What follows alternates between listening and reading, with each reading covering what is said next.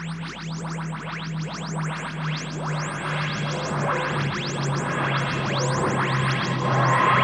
you.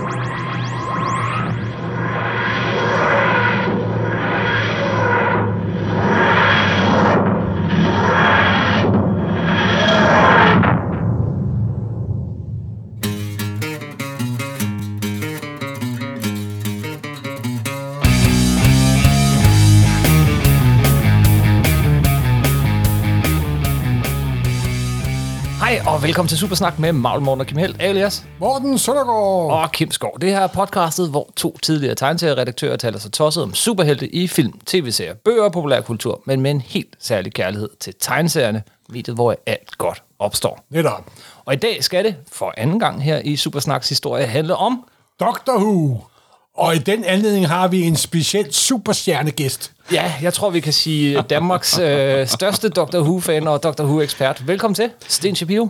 Jo, tak. Mange tak. Øhm, før vi øh, rigtig skal høre din Doctor Who-historie, og jeg vil sige i det her afsnit også snakke lidt ekstra meget om tegneserierne i forhold til, hvad vi gjorde sidst, så skal vi måske lige ihukomme den gode Jim Shooters gode råd, at det, der er omskrevet et hvert podcast, vil være nogens første. Så Morten, kan du ikke lige starte med kort at fortælle os, hvad er Doctor Who? Dr. Who er en mand, nogle gange en kvinde, der rejser rundt i en police call box, en blå telefonboks, der kan være alle steder i tid og rum, som en, og med nogle venner, især fra, fra jorden, og de har alle mulige mærkelige eventyr. Og den er større indeni end udenpå. Netop, eller også er den ude og ude mindre i, og så videre, og så videre. For jo længere man ser den bort, så bliver den større og mindre. og så er der også kendte skurke som The Daleks og Cybermen og Weeping Angels. Og det er en britisk, ultra-britisk tv-serie, der, Der faktisk nu har har kørt, kørt i i 60 år. i 60 år. Og anledningen til, at vi gør det her nu, det er selvfølgelig, at Doctor Who er tilbage. Ligger på Disney Plus nu. Vi har, i, øh, mens vi optager her, kun set første afsnit af de tre specials, der kommer. Men øh, det er noget, vi virkelig glæder os over, og som har en klar tegneserieforbindelse, som vi kan vende Og tilbage også til. fordi, at ham, der hedder Russell T. Davies, der genskabte Doctor Who, efter der havde været en The Wilderness Years fra 89 til 2005, kun afbrudt af den 7. 8. doktor, McGann. Han er vendt tilbage igen sådan lidt for, ja lad os sige lige ud, for at redde skibet en gang til. Ikke? Det vender vi alt sammen tilbage til. Men hvis vi lige tager en hurtig runde, øh, og så lad os starte med dig, Sten. Hvad er det, helt kort fortalt, du elsker ved Doctor Who? Jamen, først og fremmest så elsker jeg, at helten ikke øh, er sådan en militæragtig type, der skal sådan slås eller gå med våben, men prøver ligesom lidt uforudsigeligt, fyldt med humor og med selvivni og med vitser at redde verden. Nogle gange ved et uheld. Han er simpelthen et fjols og et fjollehoved og en mystisk alien, som på en gang er dybt engageret i det hele, og samtidig er sådan lidt distanceret fra det hele. Han er, han er lidt, altså lidt samme arketype som Mr. Spock eller andre, der ligesom- ligesom både er fjern fra det menneskelige og samtidig enormt passioneret, og man brænder bare for ham. Men fjolleriet blandet med det rene eventyr, det er virkelig dejligt. eventyr og science fiction, altså, og for mit vedkommende, jamen, så er det nok det der, at det er helt fri fantasi. Når du ser Doctor Who, så ved du aldrig, hvad du får. Du, mm. øh, du, du tænder, du har telefonboksen og det genkendelige og udskiftende figurgalleri, og men det ene afsnit, så er de øh, i feudaltidens Japan, eller øh, 4 Det tror jeg milliarder faktisk år. aldrig, Det har de de faktisk aldrig gjort, nej. Men det kunne de gøre. Øh, eller, eller, eller 100.000 år ude i fremtiden, eller, øh, men som regel er de omkring Cardiff eller andre steder, hvor de har optaget den periode. Han har en mistænkelig, han eller hun har en mistænkelig trang til britiske ting, det vil jeg nu sige. Men det er den der fri fantasi, det der med, at du aldrig ved, hvad der sker. Og så er det også bare, øh, som du siger, humoren er en stor del af det, mm. men det er også faktisk sådan under humoren, eller med humoren, følger også nogle virkelig gode science fiction historier, eventyrhistorier og historiske figurer, der dukker op. Det er det, er det der uventede, øh, som jeg bare elsker ved serien, og, og så er den altså også bare mega hyggelig. Men Jamen. altså, den, den bryder genre, og den går rigtig ofte ind i gys også, øh, i forskellige perioder af serien. Ja. Så, så det, og nogle gange er det en historisk fortælling, ikke? så det er mange forskellige genrer, der ligesom bliver blandet sammen. Men det hele hele- med et glimt i øjet. Ja, men det er helt bundet sammen med den der indre øh, vanvidslogik, mm. som alligevel gør, at det hænger sammen. Hvad med dig, Morten? Jo, men det er grundlæggende, så elsker ved Dr. Who, det er den her foranderlighed, der hele tiden er i den. Ikke? Mm. Lige meget, og nu har den kørt i 60 år, og det er jo ikke alle 60 år, der har været lige gode, vel? men, men ved altid, at det er lige meget, fordi der kommer en ny Dr. Who om et stykke tid, og så er der en ny retning og en ny ting.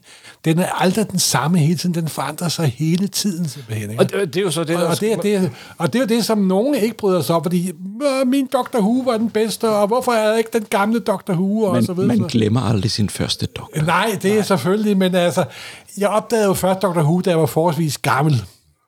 Så skal vi ikke gå ind på vores Dr. Who-historie måske? Det kan vores vi egen godt. personlige... Men, men så lad os starte med vores, fordi Sten skal vi bruge lidt længere tid Ja, på. Hvad ja. er, hvad er din egen personlige Dr. Who-historie? Jo, en person Dr. Who, jeg tror, jeg startede samme sted som, som Sten, men jeg blev ikke nær så bit.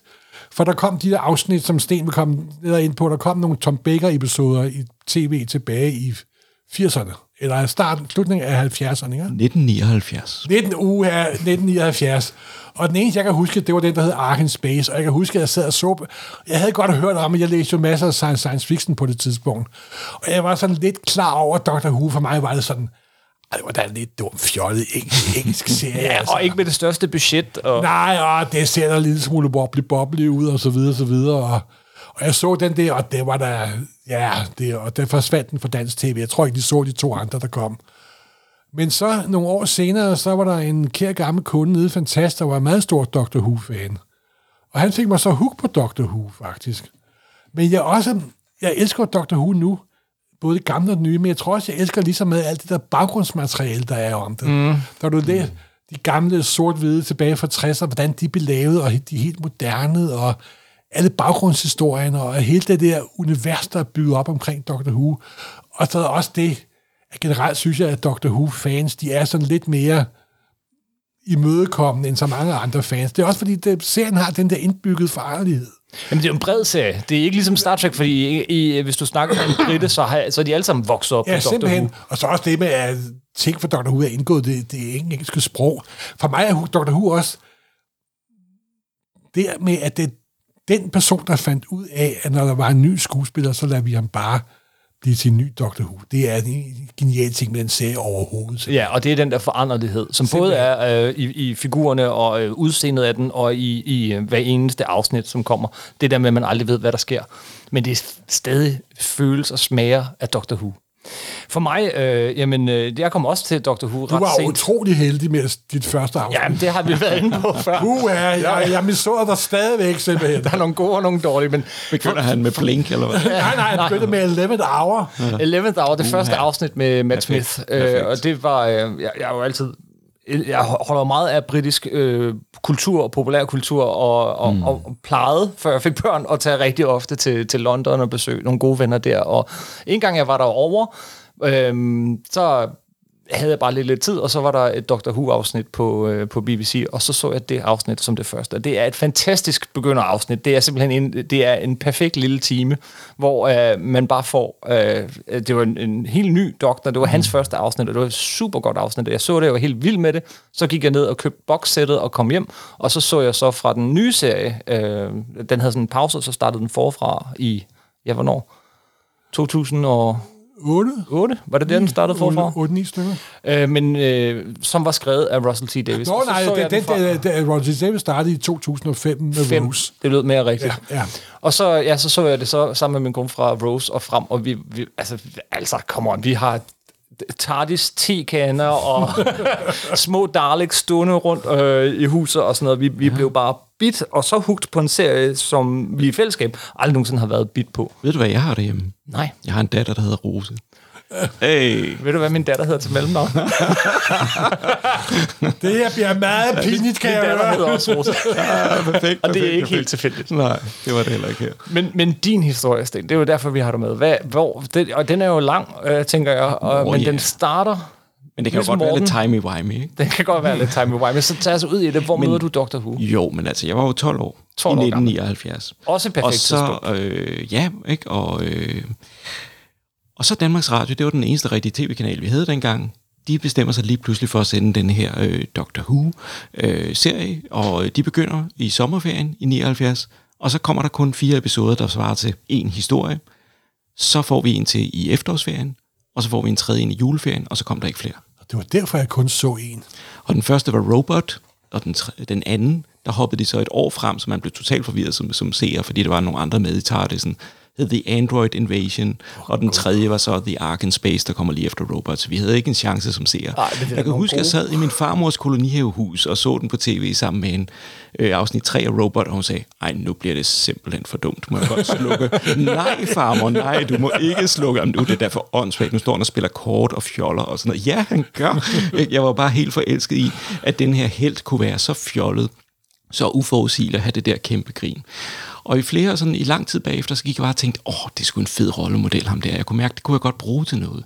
Når jeg havde det svært i skolen, eller hvis der var nogen, der drillede, så var det fedt at kunne putte Tom Baker-grin op og bare sige, kæmpe smil. Nå, synes du det? Okay, Jamen, så går vi cool. videre. Altså, det blev ligesom en rigtig god øh, model for ligesom at sige, hvordan kan man bare smile lidt til tilværelsen, og så går det sgu nok. Øh, Være lidt fjollet, man behøver ikke være så seriøs. Og jeg tror, mine børn kan skrive under på, at sådan er far stadigvæk lidt derhjemme. Ikke? Vi må godt lave en dårlig vidighed eller et fjol, og så er der noget alvor inde bagved. Og det er rigtig meget doktoren. Mm-hmm. Det er rigtig meget doktoren, og især Tom Baker. Det er rigtig meget den måde ligesom at tilgå det på. Så, så det kunne jeg bruge til noget. Men så glemte jeg lidt serien. Nej, jeg glemte den ikke helt, men den gik lidt sådan, nu skete der andre ting. Og så var jeg i England med mine forældre og køre rundt der, da jeg var 13 år, og så så jeg i en lille kiosk ude i Wales. Jeg kan stadig huske Uh-oh. øjeblikket. Uh-oh. Doctor Who-magasinet, Doctor Who Weekly, nummer 39, der kom et ugentligt Doctor Who-magasin, der blev udgivet af Marvel UK, altså Marvels engelske forlag. Aha. Og da jeg først bladrede i det, og der også var en sommer special med en tegneserie øh, tegnet Dave Gibbons, så var jeg solgt. Så var jeg hooked. Så var det bare sådan, hold kæft, der er en hel øh, historie bag det her. Det har kørt siden 1963. Der har været fire doktorer. Øh, det, er jo, det er jo fantastisk. Så blev jeg fan. Mm. Så begyndte jeg at abonnere, så begyndte jeg at holde magasinet, så begyndte jeg at købe nogle bøger, der var sådan novelizations af de tidlige eventyr, for man kunne ikke få noget på Ah, nej. video eller øh, DVD dengang. Det var før den tid. Ikke? Så vi læste dem som bøger, og, øh, og jeg havde en lang række target books derhjemme. Og langsomt så så jeg mere og mere af de gamle doktorer også, og synes, det var fantastisk. Så blev det dyrt. Fordi så begyndte BBC at opdage, at de kunne sælge VHS-bånd, og de tog en skyhøj pris for dem. Jeg tror, det var Ja. 40, 40 pund for den første, som var Revenge of the Cybermen. Altså, 40 pund igen, og vi snakker, altså, vi er altså midten af 80'erne her. Jamen, ikke? jeg har selv det var- været science fiction fan midt i 80'erne. Det, det var var en dyr omgang. super dyrt, ikke? Og de havde klippet The Brain of Morbius ned til 60 minutter fra de oprindelige 100, og så solgte de den for 40 pund. Ikke? Altså, en time det nedklippet. svarer jo til 800-900 kroner i det, ja, ikke? Ja. Jeg, jeg gik på HF, ikke? Altså, de, det, jeg skulle jo bare have det. Og det var fantastisk, så langsomt, gradvist, så kom de her VHS-bånd, og så kunne man se, hvad, hvordan var de tidlige doktorer, og følge med. Mm. Så det var fantastisk. Og nu har vi dem så op først på DVD, og så på Blu-ray. Hold kæft, det koster mange penge, det her. Ja, jeg har gudslov sprunget på led over, men jeg køber alle de nye Blu-ray-bokse. Og samtidig så kommer der jo både tegneserier, der kommer øh, e- efterhånden kommer der også hørespil, der kommer udgivelser af musikken og soundtracksen. Jeg hørte de LP'er igen og igen, det var fantastisk at høre. Ikke? Så det var bare, det var simpelthen Doctor Who fandom, øh, der, der, der, der virkelig opstod der. Jeg endte på en convention i Manchester i midten af 90'erne, og øh, Tom Baker stod på scenen, det var fantastisk. Og det var den periode, hvor Dr. Who-serien var, var, var hoppet af. Ja, for der sker jo det her gradvist igennem 80'erne, så skifter serien igen. Den blev ved med at ændre tone og øh, ændre toneleje og få forskellige doktorer og forskellige companions. Og til sidst, så begynder kvaliteten at dale lidt, og den blev faktisk meget godt skrevet, men produktionen er blevet så billig på det tidspunkt. BBC har bare sparet og sparet og sparet på den serie, og til sidst så kvæler de den helt. Så dør den i slutningen af 80'erne. Okay. Og så begynder det, der kaldes The Wilderness Years, som du Simpelthen. nævnte før, Ja, som ja, fans ja, kalder ja. det, ikke?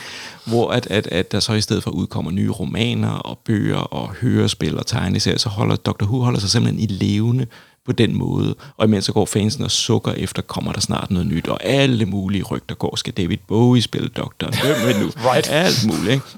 er der måske en amerikansk tv-serie på vej. Og så lige pludselig i 96, så var der sgu en amerikansk tv-serie på vej. Der blev nemlig lavet en pilot mm. af Paul McGann, som vi kender fra With Nail and I. Den store, Gud, ja, øh, det har du da ret i. den store, ja, ja, øh, den store øh, 80'er øh, film om, øh, om to, øh, to, to Ja, det var, totalt øh, slaggede mænd, der bor sammen og kan en stor katastrofe. Og der altså. retter han rundt med et par ryg på i, øh, i USA, og ja, det, det er sådan en, jeg kan godt lide den, men, men den er heller ikke helt vellykket, vel? Det er den ikke. Men senere har øh, nummer, det er doktor nummer 8, ikke? Det er rigtigt. Han har fået lidt af en renaissance senere. Som Ja. i hørespil. Ja, han er virkelig en af de bedste øh, hørespil. Øh, doktor. Og så den meget korte afsnit, der Ja, hedder ja. Night of the Doctor. Der er faktisk et af mine favoritafsnit. Ja. Men, men hørespillene gjorde rigtig meget godt, også for den 6. doktor, spillet af Colin Baker, som mm. aldrig rigtig fungeret på tv i min mening, men som blev meget bedre tjent med hørespillene. Han fik både bedre historie, hans karakter behøvede ikke være sur og, og vred hele tiden, ja. og så slap han for det der cremeste kostyme i tv-historien. det er nok det værste. Øh, Vil du sige, at du også øh, har hørt mange af de der Big Finish-ting? Jeg har ikke hørt mange af dem, men jeg har hørt nok til ja, ligesom, ja, ja. At, at mærke, at der dur Colin Baker for alvor som den 6. doktor, og det er også det, hvor Paul McGann kommer til sin ret, for han fik kun... Virkelig, og, der, og der, der bliver virkelig lagt noget i at lave nogle ordentlige fortællinger der, og, og, og også nogle, der kører over 9-10 afsnit. Det er sjovt nok også rigtig dyrt. Altså, du, du betaler mm. gerne 200 kroner for et afsnit, eller så er der som regel 300 afsnit. Øh, tre afsnit for de der 200 kroner eller deromkring. Det er, en, det er en dyr hobby, vil jeg sige. Øh, men altså, der er også John Hurt, som senere øh, i serien mm. er The War Doctor. Hvordan reagerede du så, da i 2005? Da, ja, da serien startede forfra. For Hvordan var din, din reaktion der så? Jamen, jeg var bare begejstret. Jeg glædede mig, og jeg frygtede selvfølgelig det værste, men jeg vidste også, at ham der, Russell T. Davis, han skulle skrive, og jeg havde set et par af de serier, han havde skrevet. Han havde skrevet bøger inden Og jeg der, vidste, at Christopher Eccleston skulle spille, og jeg tænkte, det her, det skal nok gå. Og fansene var dybt nervøse også, fordi der var en popsanger inden, der var blevet, øh, blevet castet yeah. som Rose, yeah. og man tænkte, det går da fuldstændig galt det der. Ikke? Men BBC lavede en massiv reklamekampagne, de smed en masse penge i budgettet, og, og de, de promoverede den virkelig, og så blev den sgu et hit. Og jeg var så glad lige fra første, første afsnit. Lige fra første afsnit af, så var jeg simpelthen bare begejstret. Og det blev bare bedre og bedre. I tredje ja, afsnit møder han Charles Dickens. Det er perfekt skrevet øh, og perfekt planlagt, at Davis er den første sæson gradvist øh, fortæller mere og mere om doktoren. I det første afsnit får man næsten intet hans baggrundshistorie at vide. Og langsomt så bliver det her mysterie sådan udfoldet. Mm. I sjette afsnit, så kommer der en Dalek. Ja, og det afsnit hedder bare Dalek. En stakkels ja. lille ensom Dalek. Ja. Og når vi kommer frem til afsnit 13 af første sæson, så, så er der flere Daleks. Takket være computerteknologien. Men det er simpelthen skide godt planlagt. Øh, det er jo en rigtig, ja, rigtig perfekt relancering. Det er det, altså. Og noget af det, der gør relanceringen så godt, jeg tror, du er enig, Morten, det er, at, øh, at, den, at den dropper noget af baghistorien, og bare starter med den her mystiske mand, der rejser i tid og rum, og så langsomt får vi mere og mere at vide. I stedet ja, og så for, kommer baggrundshistorien som sådan små øh, drøb hele, mm. hele tiden. For hvis man ser Paul McGann tv-filmen fra 1996, så er den fuldstændig indviklet. Den starter med en regeneration, ja, og man aner ikke, hvad der foregår. The Master bliver nævnt, og ingenting giver mening, og The Daleks bliver nævnt, og altså, de lyder som smølfer. Nej, der, der, der, der er meget godt, der går galt der, selvom det er en enormt charmerende historie. Men det lyder som om, din, øh, din, altså, du, du virkelig graver dig helt ind i fandommen på det der tidspunkt, og på et, et, et rigtig sjovt tidspunkt, hvor at, at, at, at, at alle muligheder er åbne. Jo, men det sjove var jo også i bare... den der The Wilderness Years, fordi at der ikke var en tv-serie, så var også en kæmpe opblomstring af kreativitet, fordi mm. der kom aldrig noget nyt Doctor Who. Så vi kan gøre, hvad Der kom tegneserier og bøger og hørespil. Og, det var og der kom bøger, og der kom ekstra kom kampagnen, der aldrig har været på tv. Øh, Benny Sommerfield og så videre, så videre. Oh, ja.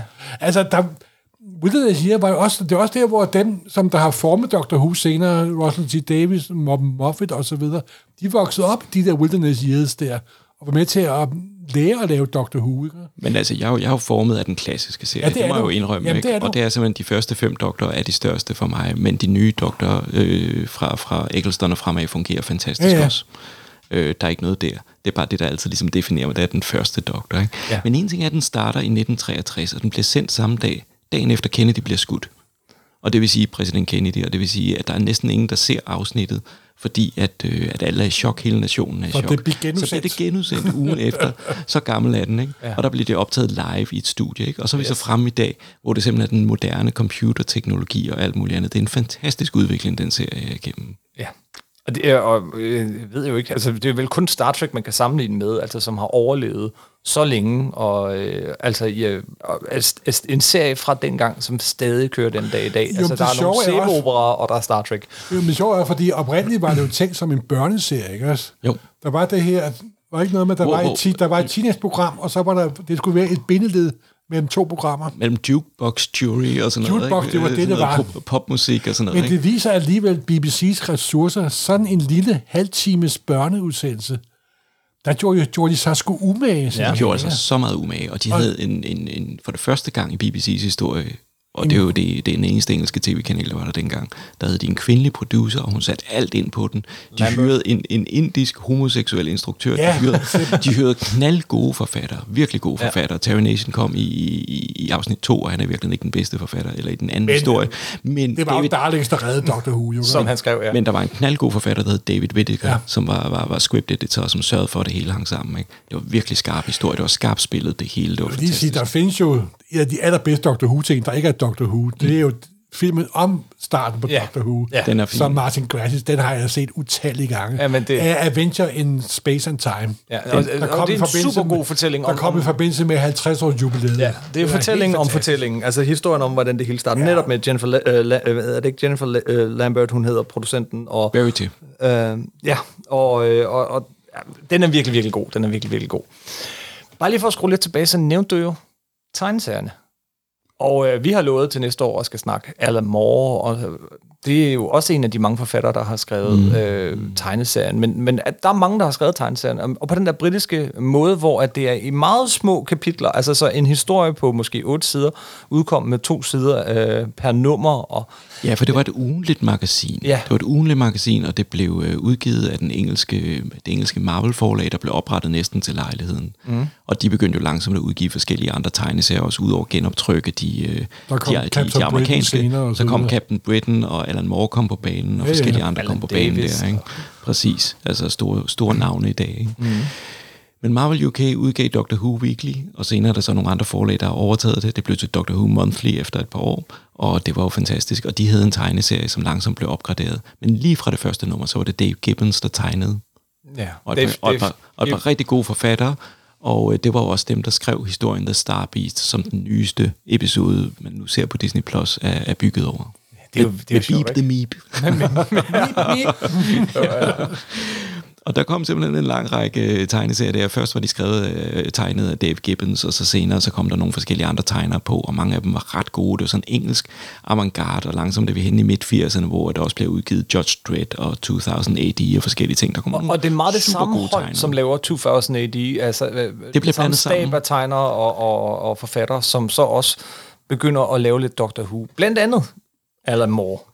Ja, han laver nogle bihistorier. Han, øh, det er tydeligt, at han ikke rigtig helt kender Dr. Who, men han laver nogle bihistorier. Det er helt i begyndelsen, øh, begyndelsen af hans karriere, så jeg tænker, det er også et job, han har taget for at få nogle penge. Ja, han så han laver startet- ja. bihistorier med Rassilon og med Unit-folk og med nogle Ortons, altså forskellige skurkene og, og bifolkene.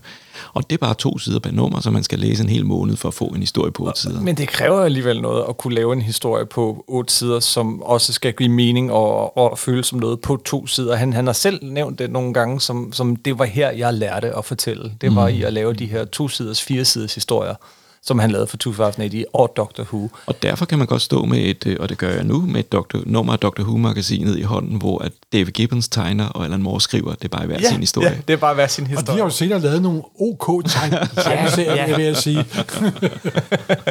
Det har de nemlig. Men det, det, det er sjovt, at det, at det er der, de starter, det er i Doctor Who. Og, og også, at de er jo aldrig blevet samlet. De har aldrig blevet genudgivet. Noget af det er. Jo, der kom en Der der kom- samling af alt David Gibbons Doctor Who Ja. ja. i en trade paperback for en del år siden, Ja. som jeg desværre ikke har. Nej, ja, hvad skulle jeg finde den? Og de, og de er også genudgivet på Marvel i, som hæfter i Ja. amerikansk Marvel, i Marvel Premiere først, og så i Men Doctor må Who. det ikke her i forbindelse med, at De må da genudgive det. det er jo første, ja, i forbindelse med den nye Star Beast, der er den første af den nye, øh, Mhm. den såkaldte 14. doktor, som der vi kan se på deres Plus, der har jeg set et interview med David Gibbons, hvor de spørger om andet end Watchmen, og det har jeg aldrig set før i hele mit liv. så det er jo ret cool, at han har fået lidt der. Men da vi nævnte tegneserierne, så hoppede vi direkte ind i Tom Bakers periode i 1977. Med Ja, Du mødte Tom. Baker, sagde Jeg mødte Tom Baker. Men før det, helt fra starten i 1963, så kom der også ugenlige magasiner, øh, hæfter i England, som, øh, som bød på Doctor Who-historier, der var tegnet, og det var ikke særlig godt tegnet og fortalt. Hej, jeg hedder Dr. Who, her skal vi rejse en tur. Nå, der var en mystisk marsmand, der hedder Bobble, og så videre, ikke? Altså, Jo, men var, var det ikke i de her annuals? men de var meget hyggelige. Nej, det kom også i sådan alle mulige ugenlige blade. Nå, okay, Øh, okay. og der kom en side per, per uge, ikke? Og, og så lidt ligesom Fartertempo, øh, bare med en side. Og de er selvfølgelig blevet samlet, de er ikke sådan super gode. Op igennem 70'erne begynder at komme gode tegnere på, og det bliver bedre, og så kommer så Dr. Who-magasinet og giver den gas med sådan rigtig god kvalitet. Ja, det er virkelig fedt tegnet. Altså, det, er- Det må man sige, og, og, og god, god historie. Pat Mills. Og Mike. McMahon øh, kommer ind som tegner, øh, John, John Ridgway, der kommer forskellige rigtig gode tegnere. Ja, jeg har jo altid og det synes, det er jo op. den der engelske stil, den altid forekommer sådan lidt gumpetung, altså. Ja, jeg synes sgu, den var sjov og Ja, finurlig. ja, ja, jamen, det har du sikkert ret i. Den ret i. 6. den 6. Dr. Colin Baker i tegneserien, der rejser han med en pingvin, der kan skifte form, som hedder Whifferdale.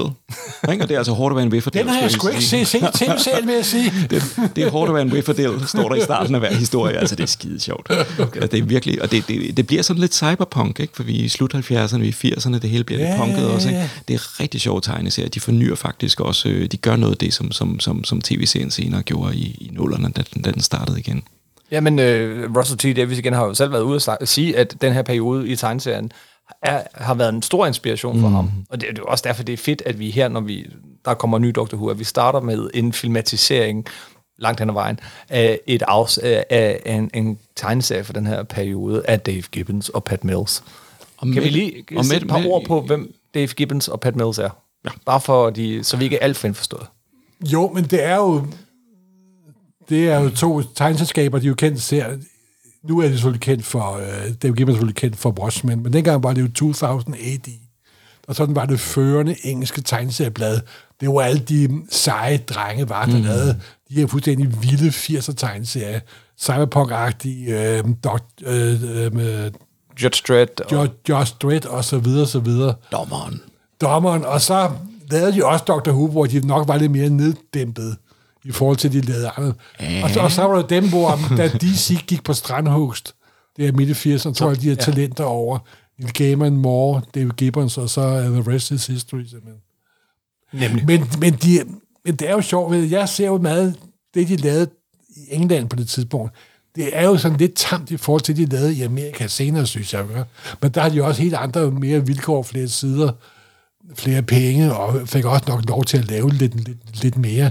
Men de har jo, men de har jo stadig den der underlige engelske, øh, sådan øh, anarkistiske holdning til, til, til det hele. Ikke? Jamen, det var der. Det var der. Der var en tone af vildskab Ja, og opfindsomhed, ikke? Som det amerikanske marked havde virkelig brug for. Virkelig brug for Da den der engelske invasion kom, og virkelig forandrede det hele simpelthen, ikke også? Altså. Noget af det, man også jokede med dengang, øh, man var jo ved at se Tom Baker på tv, og når man så åbnede en David Gibbons tegneserie, så kom der en hel legion af robotter, der var klædt ud som romer, ikke? og det har de jo ikke råd til på et BBC-budget, men det kunne man i tegneserien, så Ja, de gav den bare det. gas. Jamen, Ja, simpelthen, simpelthen. Så var der en tidsheks, altså der var alle mulige ting. Ikke? Det var sådan nogle ting, de ikke lige kunne gøre på tv. Jeg, kunne godt, jeg kan godt mærke, at jeg har skudt mig lidt selv i foden med at, ikke at læse de der tegneserier, kan jeg godt mærke. Det er skide sjovt. Det må jeg sjovt. se og, skaffe, simpelthen.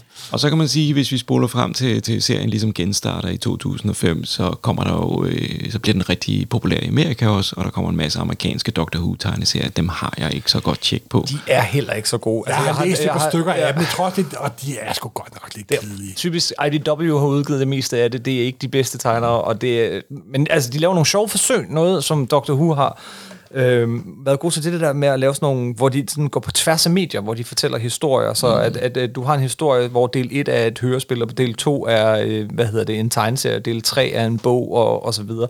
Det har nogle gange fungeret bedre end andre gange. Men, Men var den der Time Lord Victorious. det er den bedste. Absolut Nå, okay. den bedste. Har du læst det, Nej, eller fulgt med den? Nej, den er, den er ret fed, for, også fordi de fungerer selvstændigt.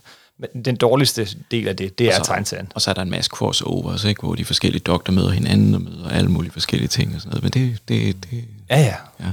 Det er tradition. Men noget af det sjove, når nu vi snakker om 90'erne, de der wilderness years, det er, at der gik tegneserien jo også all in på, ligesom at holde Doctor Who i live. Så de fortsatte mange af karakterernes historie. Ace blev dræbt, det gør hun jo så ikke i, i tv-serien, kan vi jo godt afsløre. Ikke? Øh, ham, der var, var øh, hovedforfatter på øh, Sylvester McCoys øh, æra, han begyndte at skrive tegneseriehistorien også. Øh, Paul, ikke? Øh. Hvad hedder han? McCoy. Ja, ja, ja, ja. Så, øh, så, så pointen er bare, at der kom rigtig gode forfattere og tegnere på. De gjorde meget for ligesom at holde den i live og bliver de, de, de fornyede doktoren også. Og sådan. Mm-hmm. Lad os lige nørde en lille bit smule i tegneserien, når nu at øh, jeg har dem jo faktisk øh, Du har dem her med her, foran ja. mig. ikke? Så kan man sige, når vi når til Marvel Premiere nummer 51, 57, så kommer der Doctor Who på forsiden, og der er det lige pludselig, der har vi covers, der er tegnet af Frank Miller, af Walter. Walter Simonson, ja. af øh, Jeg Dave kan huske, der er et der, Miller, det er der, hvor er en væsen, der prøver at spise øh, en, en, en Time Lord, ikke? Og sådan en smager sikkert godt. Ja, simpelthen. I, I never tasted a vide, Time om, om Frank Miller nogensinde har set Doctor Who?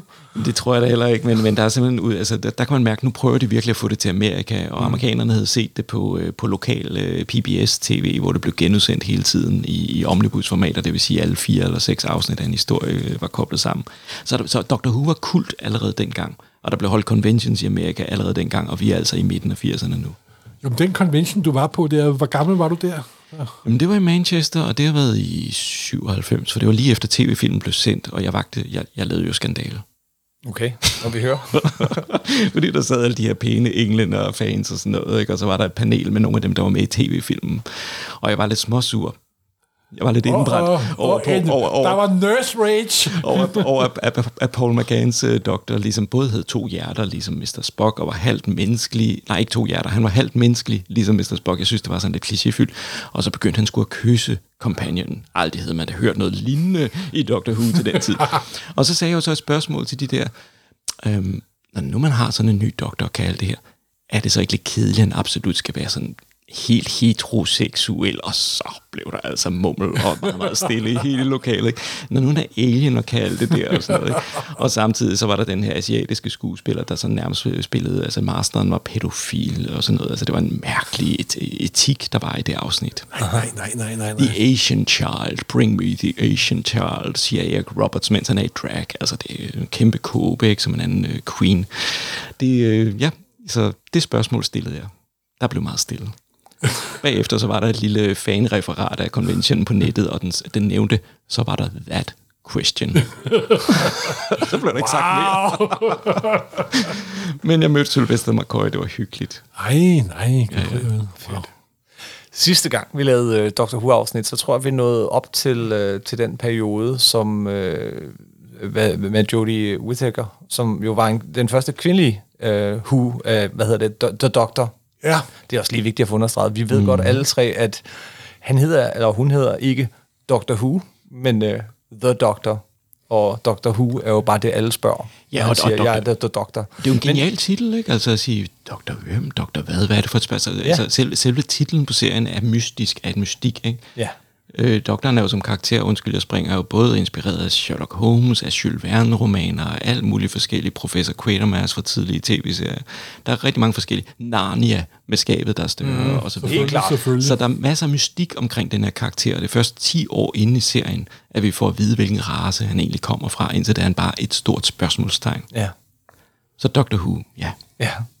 The Doctor. Øh, og så kom jo, så var der nogle år med Jodie Whittaker, skrevet af Chris Chibnall. Ja, og, og Tim Clifton har jeg det jo ikke godt med, fordi de to første, de to forrige showrunner, Russell og Moffat, de var også fans. Russell T. Davis, kæmpe de var, fan. De var og, begge to super fanboy, men de ja. var også gode dramatikere. Ja. Men det kan man desværre ikke sige om Chris Neville. Altså, for mig er det, og nu jeg synes, det er det rene fanfiction, der har været. Ikke? Det dyreste producerede fanfiction efter, næst efter Star Wars-filmen selvfølgelig. Men altså, og de har altså ikke fungeret for mig, det har de altså ikke. Og jeg kunne så godt tænke mig at uh, tænke, hvis nogen Moffat og Russell havde lavet nogle uh, Jodie Whittaker-historier. Ja, fordi hun var jeg kunne rigtig ja, godt hun var skide, der var intet vejen med hende. Det var, hun var boblende entusiasme og så videre, så videre. Men jeg synes, alt det omkring hende, det fungerede altså ikke for Historierne mig. var ikke lige så gode, og øh, altså Moffat er jo så senere blevet endnu mere berømt for sin øh, Sherlock Holmes tv-serie, og øh, Jo, men jeg kan også kæmpe... huske, da Chris Neville tog over, jeg kan huske, at han tydeligt sagde, nu skal der ikke være noget med Cybermen og Daleks, der skal komme nye monster hele tiden. Og de sidste flere år med Chris Neville, der var ikke andet end gentagelser af gentagelser af gentagelser.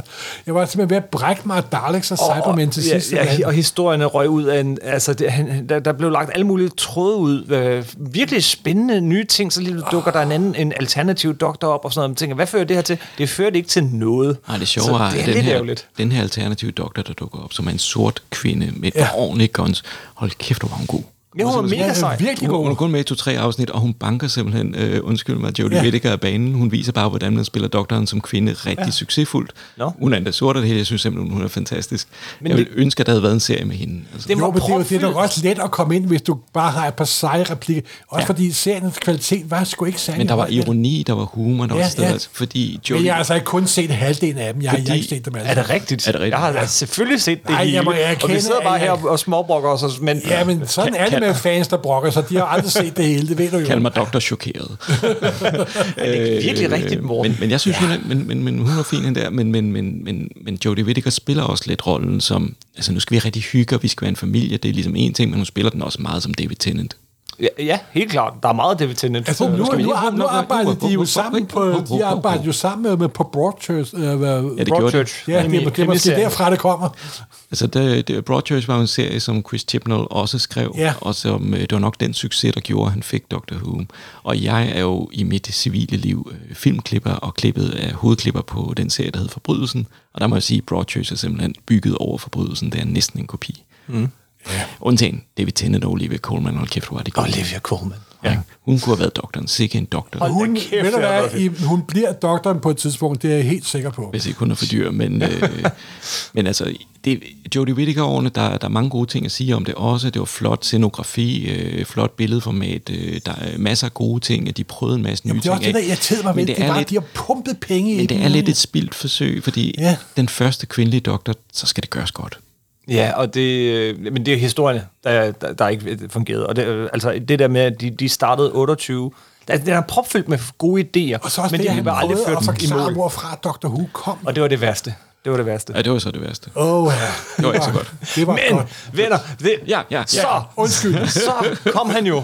Russell, så kom frelseren tilbage. Vi fik at vide, at det skulle stoppe, og så fik vi at vide, hvem vender tilbage. Det gør Russell T. Davis, som kickstartede serien, som, som øh, lavede noget af det bedste i det der Wilderness Years, som er en fan, der virkelig forstår mytologi, men sandelig også forstår at fortælle en god historie. Og han er en han er utrolig, dramatiker. Han er en utrolig god. blændende dramatur. Ja. Og i øvrigt også, øh, hvis man nogensinde, jeg tror vi har nævnt det et par gange her i Supersnak, men hvis nogensinde vil læse en bog om, hvordan det er at være tv-forfatter mm. og, og, og skribent, jamen så A lavede han Writer's Tales. A Writer's Tale, og man kan lide Dr. Who eller ej, så er det nok en af de bedste bøger om hele skriveprocessen, hele den Altså, hvis der er nogen, der er ambitiøse om at blive et kreativt skrivende, øh, skrivende menneske, især til tv, skal man læse den bog. Det viser, at det er blod, sved og tårer, og når jeg når det ikke, og mærkelige idéer, og det er, er ikke noget, bare, nå, jeg fyrer lige 20 sider af, blom, blom, blom, blom, blom. Og man mærker ham, og man mærker ham både for pint, og så får en idéer, og så lige pludselig passer det hele sammen. Altså, det er en meget, det er- meget dramatisk det er bog. en, en, en fantastisk bog. Men i det hele taget må jeg sige, at alt hvad Russell T. Davis har skrevet, vil jeg jo bare anbefale. altså, It's a Sin og uh, Queers Folks. Years and Years, Ja, ja, og uh, science også den, fiction-historien, ja. uh, The Second Coming med Christopher Eccleston, før han Gud, blev ja, doktoren. ja, ja, ja, Der er ja, ja. masser af gode uh, ting med, uh, som Russell T. Davis har skrevet.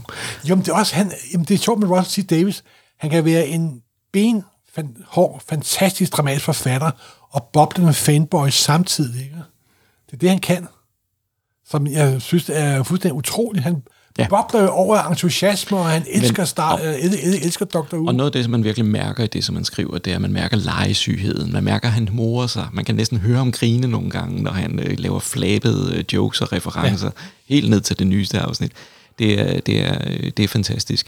Og Russell T. Davis kommer jo også tilbage på grund af øh, corona-epidemien. Fordi at de sidder og laver sådan nogle øh, online øh, events, oh, yeah. hvor at han er med sammen med en hel masse, der er online og genser klassiske Doctor Who-afsnit. Og så er et par skuespillerne også med, det er sådan en celebrity-ting. Så øh, man sidder jo hjemme i lockdown, ikke? Var- Så alle sidder på nettet og snakker sammen og chatter til hinanden. Og så sidder Davis lige pludselig i det samme virtuelle rum, som, øh, som de to skuespillere, David Tennant og hvad hedder hun? Ja, Donna. Whittaker. Ja, ja. Nej, Nå, nej, nej. hende, der spiller Donna Noble. Ja. Catherine Tate. Det er fantastiske skuespillerinde. Ikke? Ja. Og så siger de begge to, jeg vil egentlig godt lige komme tilbage og slutte den der historie af, og så begynder Russell T. Davis' hjerne at tikke. hjerne bare. Så begynder han at tikke. Så det sker faktisk ved et uheld ved, at de er i samme chatrum Ja. ja. under corona-lockdown. Og så tænker han, jeg skal sgu have sluttet den der historie med Donna og doktoren. Og gud, jeg kunne godt tænke mig at føre den her videre. Så han kommer ind nu, og ja, mange af os ser det lidt som en redningsmand, men han kommer bare også ind med ny energi. Jeg synes, det er fedt. Men det er jo det, øh, nu har vi set det, så, så vi kommer ikke til at snakke om de to andre afsnit. Der er tre specials, og så får vi en ny doktor igen. Men, men, men vi har alle tre set The Star Beast, som er en filmatisering af, af den her klassiske tegneserie. Ja, den er i hvert fald klassiker nu, hvor det er, den er blevet Det er, filmatiseret. det, det er en delvis filmatisering af ja, Star Beast ja. i hvert fald. After a very long time.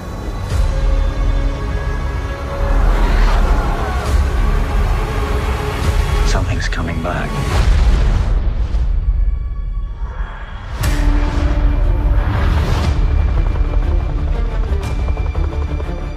What do we do this time, Doctor?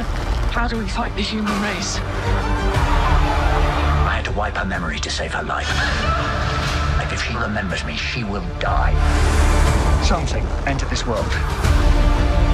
He is recognizing me. Who is he? The one who waits. I don't know if I can save your life this time.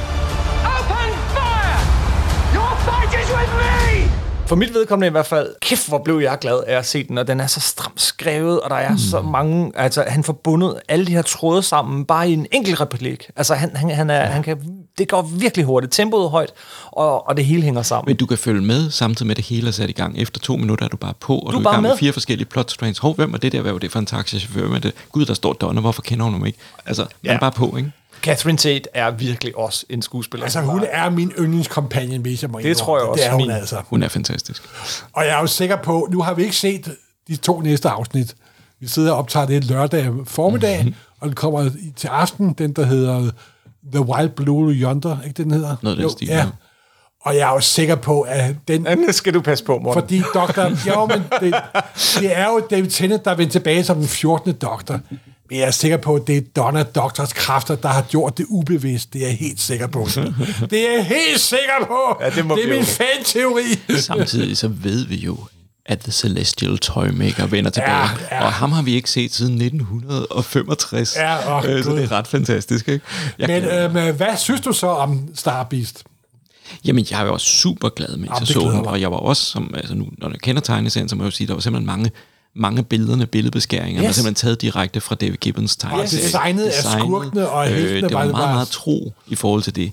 Og så putter han så den nye ramme ind, både med Doctor og med Donna, og med den nye Rose, som er. Donnas barn. Ja, ja. Og jeg synes, altså hvis, hvis, hvis, øh, hvis de sidste 3-4 år med den kvindelige doktor kunne siges at være sådan en lille smule prædikende nogle gange i forhold til både kønspolitik og øh, økoting og pas på jorden, og vi skal være gode venner og sådan noget.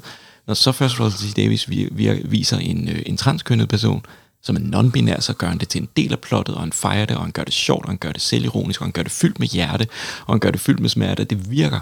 Det virker bare. men Man er fejrer simpelthen den her datter, og, og, og, og, og det bliver en del af plottet. Øh, den gamle mormor, der går derhjemme og siger, åh, jeg kan aldrig huske at sige det rigtige pronomen. Er det, er det, er det, er det, er det han eller hun, eller er det dem, eller hvordan er det nu der? Og, og Donna siger bare, det kommer, det kommer, det går, det går over. Altså, der er en kærlighed, der er en kærlighed for Russell T. Davis til alle personer, som skinner igennem det her. Og det skinner direkte ind på den her unge pige, som ender med at redde verden. Mm. Det er simpelthen Ja, det, er, det er et fantastisk afsnit, det er det, altså. Det må jeg sige. Jeg var... Jeg, var, jeg vidste, det ville blive godt, men jeg var ovenude. Jeg var, det var bedre, end jeg havde forventet. Simpelthen. Og det var sjovt, og det var underholdende, og det var snappy, men historien var der. Der var en rigtig historie. Velkommen Det tilbage. er en professionel, en professionel dramatiker i stedet for en fanboy. Simpelthen. Og nu har du sagt alt det her om Chip Noller, så bliver jeg nødt til simpelthen lige at, at, at putte den der lille sjove krølle ind, øh, som du også godt ved, Morten, at, øh, at han var jo, da han var fan, så, Ja, ung, så var han med i ja. et tv-program, Det, hvor, det øh, klip er blevet vist mange gange. hvor han simpelthen hakker ned og skælder ud på dem, der lavede øh, Colin Bakers sæson, og siger, hvad er det for nogle dårlige manuskripter, I kan ikke finde ud af det, det kunne man da gøre meget bedre. der sidder han så som 17-årig, ikke? Ja. Øh, men, men, men, men, men pyt nu med det, altså fred med det. Jo, men det er også, som jeg var inde på med Dr. Who, det er jo så fedt. Hvis der er nogen, en periode, Dr. Who de ikke bryder om, så ved du, så går der, Der en to-tre år, der så kommer kommer en der noget nyt. Og der, der kommer er- altid noget nyt. Jeg vil også sige, der er ikke noget af det, der er så skidt, at der ikke er noget godt ved det. Mm, korrekt. så, Nej, nej, og det er da rigtigt, og den har da haft sin nedtur både i 60'erne, 70'erne og 80'erne. Altså, det går op og ned, og så fornyer det sig. Der er transformationer i Doctor Who. Det giver det bare liv på en helt anden måde. Det er dejligt. Men jeg er sikker på, at vi står for en ny gylden alder.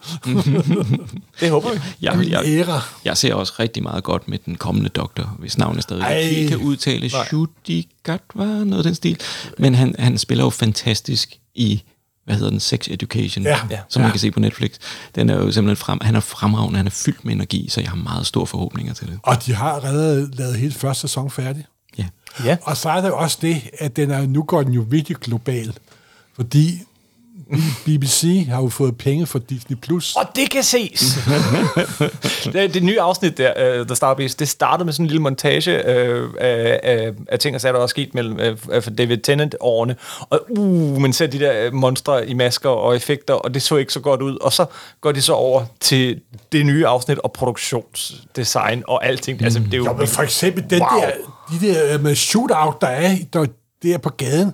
Jeg har da aldrig set så effektivt shootout i Doctor Who før. Aldrig. Det, det ligner jo øh, en 20 millioner dollar amerikansk actionfilm, simpelthen. Eller 100 millioner dollar amerikansk actionfilm.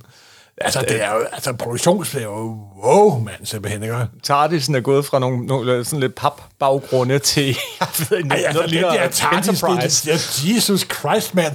Og, og så brænder de den før af. Ja, Disney har lagt nogle penge efter. Men øh, jo, vi ser lyst på Dr. Who's fremtid. Det må, Det må man sige. Det må man ja. sige. Der, der, øh, der er lagt planer, og han begynder at snakke om de næste fire sæsoner. Altså. Og der er ikke også, har der, jeg hørte sgu også en fuld synge om, at Paul McGann måske også fik en lille sideserie. Jo, og han kunne Jamen, der godt er tænke alle sig... mulige sideserier. BBC Det er jo snakker lidt nu officielt om et Hooniverse, og det vil sige, Ja, at der kommer... Hooniverse. Øh, ja, øh, det er virkelig et fanbegreb, som Russell Ja. Davis snappede op og sagde, det kalder vi det fra nu af. Han har jo allerede lavet spin-off-serier før, både Ja. med Torchwood og med Sarah Jane Smith Ja. Adventures, og jeg tror, der kommer flere af den slags spin-off-serier også. Og nu har, og det ligger jo på den der BBC iPlayer, som der er desværre svært tilgængelig for ikke Det er den. britiske, mm. men der ligger over, der er vist i alt lavet 870 afsnit cirka Doctor Who. Så er det bare at gå i Og der gang. ligger plus 800 der, plus alt ekstra materiale. Ikke? Så jeg vil give min højre arm for at få adgang til the iPlayer, men jeg kan ikke rigtig finde ud af Vil, vil du give din højre arm? Fordi Nej, jeg kan jeg godt... den øh, venstre arm, den venstre Okay, arm. okay. En cyber. Jeg tror godt, vi kan finde ud af det, morgen. Så bliver du en cyber. Ja, cyber. Så vi er alle tre enige om, at den nye Doctor Who-fremtid, den ser lys og lykkelig ud. bliver det til cybersnak. Men jeg kunne godt lige tænke mig her til sidst, så at, at høre dig, Sten, øh, fordi øh, jeg startede med at sige, at du er nok Danmarks største Who-fan. Det tror jeg i hvert fald. Men du er også involveret i at involvere andre. Du sidder her i en, i en pullover med en TARDIS-boks på, og du har yeah. hæfter med at Dr. Who fra 70'erne, som man ikke kan få, medmindre man virkelig virkelig leder efter dem. Du har endda kli- udklip af tv-programmer, da den bliver annonceret. Du er gået all in. Og mine børn ved jo godt, at hvis jeg skal ud og snakke i en podcast om Dr. Who, så smiler de bare og siger, hyg dig godt, far, fordi så ved de, så er jeg glad, ikke også? Det er simpelthen noget af det dejligste, at jeg kunne se den der fjollede, selvironiske serie. Øh, det er virkelig vidunderligt. Men helt tilbage fra, da jeg så havde opdaget den dengang, der var der ikke særlig mange, der kendte den i Danmark. Og jeg gik rundt og fablede om når folk blev med at sige, er det Dr. Hook? Rockbandet Dr. Hook? Er det Ja, The ja. Who? Hvem i alverden Who, ja. er det, du snakker om? Ikke? Og så langsomt, så lige pludselig så er det bare kendt nu. Det er simpelthen fantastisk at være fan i dag, og der er så mange, der kender Dr. Who. Jo, Det er en føler du, føler du det ikke så om, at du også sådan, nu har det blevet taget fra dig. Nu er det er sådan, de du har det med Dr. Strange Jamen, jamen, og- sådan har jeg det med Marvel en gang imellem. Ikke? Ja, og der må jeg bare sige nej. Jeg synes Nå, simpelthen, det, du er det, et det bedre simpelthen- menneske, end jeg er, det, det, Sten. det, det, det, er så ikke. Men helt tilbage fra den gang, der fik jeg dem så på VHS, og så begyndte jeg at holde Dr. Who's fødselsdag hjemme i min lille lejlighed, og inviterede venner og bekendte, som slet ikke kendte serien. Så skulle vi drikke rødvin, så hang jeg halsterklæder op fra loftet, så der hang halsterklæder over alt, ikke?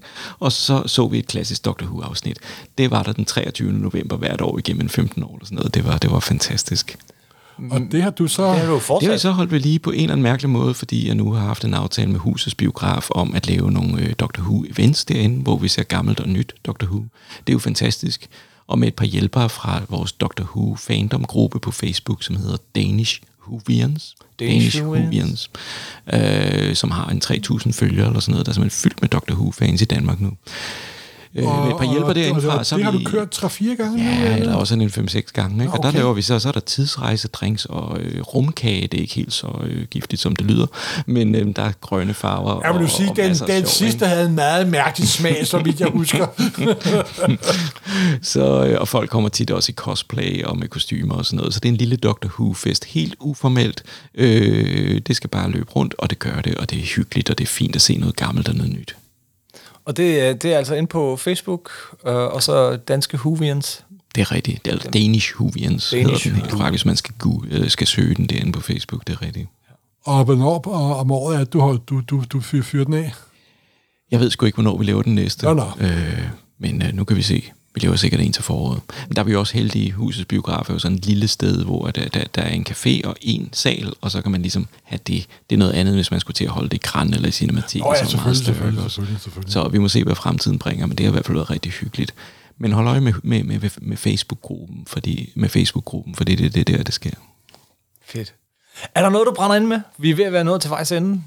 Er der noget, øh, du synes, vi Ja, altså, burde mange- have snakket lidt mere om? Altså, hvor mange timer har vi? jeg tror faktisk, vi er ved at runde af. Nej, men jeg, er- jeg er yderst tilfreds. Jeg synes, det er fantastisk. Det er dejligt at få lov at hylde serien i det, det Og hvis- sublime forum. Men skal vi så, hvis nu der sidder nogen derude, som aldrig har set Doctor Who, hvor, hvor skal man begynde?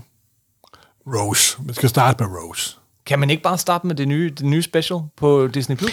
Jeg kan man tror, ikke det? jeg tror, at Åh, oh, men der er godt nok en del baggrundshistorie, man får smidt i hovedet. man, man, man siger ligesom, der er nogle jumping on points, hvor ja. man sådan begynder lidt forfra. Sådan ja. et var lidt, uh, Rose, det var 11th Hour, som du så med Matt Smith også. Det var ligesom, nu resetter vi, og så begynder vi at fortælle det hele lidt forfra, så nye kan følge med.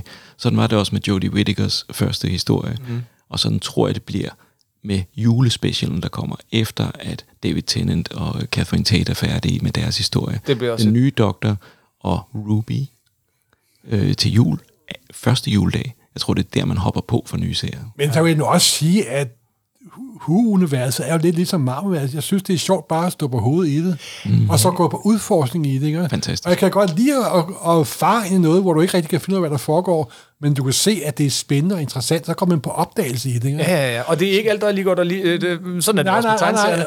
Men, og, så man skal, jeg synes sgu bare, man skal springe ud i det og falde over det. Ligesom da vi opdagede Hu første gang. Hvad, hvad, hvad hvis man skal se et klassisk Doctor Who, altså øh, nogle af de lidt øh, ældre afsnit, hvor, hvad er så ja, et godt afsnit Morten? at starte Ja, altså mit klassiske Doctor Who favoritafsnit, det er Tomb of the Cybermen med, oh, med den anden doktor. Det er fantastisk. øh. Trouten der. Det er, altså, det er sort-hvid, og det er mærkeligt. Mm-hmm. Men det er, det er et af mine favorit. Men nu har jeg altså Ja, ikke ja, set alt klassisk Who. Så vil jeg sige, uh, Tom Baker er måske den bedste, mest definerende uh, doktor overhovedet. Jeg har aldrig været en stor Tom Baker-fan, må jeg indrømme. Hov, her, hov, hov, her på... Fan. Nu synes ja, jeg nok- undskyld, Hov, hov, hov, undskyld, undskyld. Nu gik det lige så godt. Ja, det så er var- det ligesom om at stemme. Den gik lidt i tu. Ja, en social bummer simpelthen. Og, og Daleks er- er, den bedste film, så jeg, jeg vil sige, Genesis of the Daleks er også et rigtig godt Fantastisk. Ja, afsnit. Selvfølgelig er det det, selvfølgelig er det det. Ja. Men der er mange, øh, der er mange øh, klassiske historier, men generelt kan man sige, der kommer farver på med den tredje doktor, og derfremad bliver det nemmere at se, hvis man ligesom skal ind og se noget gammelt. Men det er også fantastisk at se noget af det sort-hvide fra 60'erne. Absolut. Og der er helt enig i Tomb of the Cybermen er en fantastisk episode. på Som der er for øvrigt af de afsnit, som der var forsvundet, og så Ja. dukket op igen. Ja, BBC havde det jo med i sin visdom øh, i 70'erne at slette de videobånd, som Dr. Who var Jo, men optaget det er på. også lidt det, der gør... Fordi Det gør det lidt spændende. Fordi de jo, tænkte, det er det, der er øh, fascinerende ved De jo, tænkte, ikke? jamen vi kan da bare genbruge videobåndet, der er alligevel ikke nogen, der gider se det gamle lort. og i dag er det bare fantastisk, når et nyt afsnit bliver fundet Ja, igen. der er Et gammelt noget afsnit, med, at når der et gammelt er afsnit omkring bliver fundet 90 igen. afsnit, der ikke er der, er, der ikke eksisterer længere. Ikke? Ja, så vidt man ved, ikke? men så er der alligevel nogle filmkopier, der bliver sendt rundt i verden, fordi Dr. Who også blev vist i Arabien og i, øh, i Ja, Uganda. det kan være, at de finder en i papkasse et sted. Og de finder altså indimellem øh, filmkopier Ja, rundt omkring. ja. Og der er også nogle engelske samlere, der måske har et par afsnit liggende på filmkopier, som Og de så ikke de tør levere tilbage til BBC dem jo på i- grund af rettigheder. Ja, animationer og så videre, og så videre. Ikke? Ja. Fordi alle afsnit findes jo som lydfiler. Det er korrekt. Fordi der var fans, der helt tilbage i 60'erne optog direkte fra tv. Med kassettebånd, Ja, ja ej, det er. som man jo gjorde. Jo, men det er også en af charmen med serien. Det er den der fandom der, ikke? Så derfor har man taget kassettebåndene, renset dem, og så har man Ja. så animeret med, Ja, ja. med, med, Ja, ja. med, med tegnefilm, øh, genskabt episoderne på den måde. Og nu har de jo for øvrigt, så jeg her i forbindelse med 60-års jubilæet, de har genudsendt det andet store Dr. Who-story, den, hvor Daleks dukker op første gang, er kommet i en nedklippet, farvelagt udgave simpelthen. Nå, det har jeg ikke set. Jo, jo, den, er, den blev sendt her øh, forleden dag, og den kommer som uh, Blu-ray her til, her til der er øh, februar. Og der er ny musik, og der er nye lydeffekter. Ja, jeg og- ved sgu ikke helt, om jeg tør at se det, for jeg elsker, Jo, den, jo, jeg jo, elsker den gamle jo, Dalek-historie men- så meget. Jo, men man Det skal også fagne den... I Jo, men som man siger på amerikansk med et bryllup, something old, something new, something borrowed, something blue. Men lad os, øh, lad os runde den af også bare med at sige, en af de øh, episoder, der, der forsvandt, hvor kun episode 4 er tilbage, det er med The Celestial Toymaker. Og den Ah. stjernestøvsagtige legetøjsmager, det er den kosmiske fjende, som kommer tilbage i de to sidste Doctor Who-afsnit her hvor med er David det Tennant. vildt, ikke? Altså, Det, her, det er svært at komme ud af det her afsnit, kan jeg godt høre, fordi det, I, I, I afbryder hinanden, og det går ud af en tangent nu, men det er jo den her, er begejstring, den her glæde aften. for Doctor Who. Det er, det er de næste to afsnit med The Celestial Toymaker. som man måske allerede har set, når man hører det her afsnit. Men igen, ja. det, er jo, det, det er jo dejligt, det der. Det er, det er afsnit, som er væk.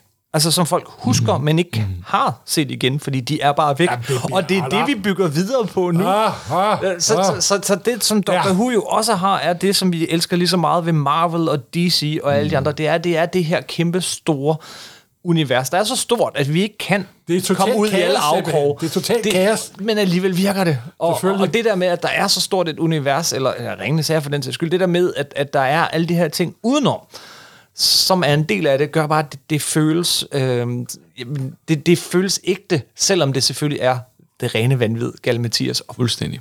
og herligt og pisse sjovt. Så venner, kom i gang med at se Doctor Who. Tak fordi du var med, Sten. Mange tak. Fornøjelse. Vi høres ved om ikke så lang tid. Om ikke så lang tid. Fordi et lille juleafsnit, og så holder vi juleferie. det er nemlig det, vi gør. Men vi skal lige fejre julen her i Selvfølgelig skal vi det. Ja. Og, øh, og nu kan vi jo også se frem til Dr. Who første juledag, så det bliver en god Den jul bedste julegave af alle. Det bliver en god jul.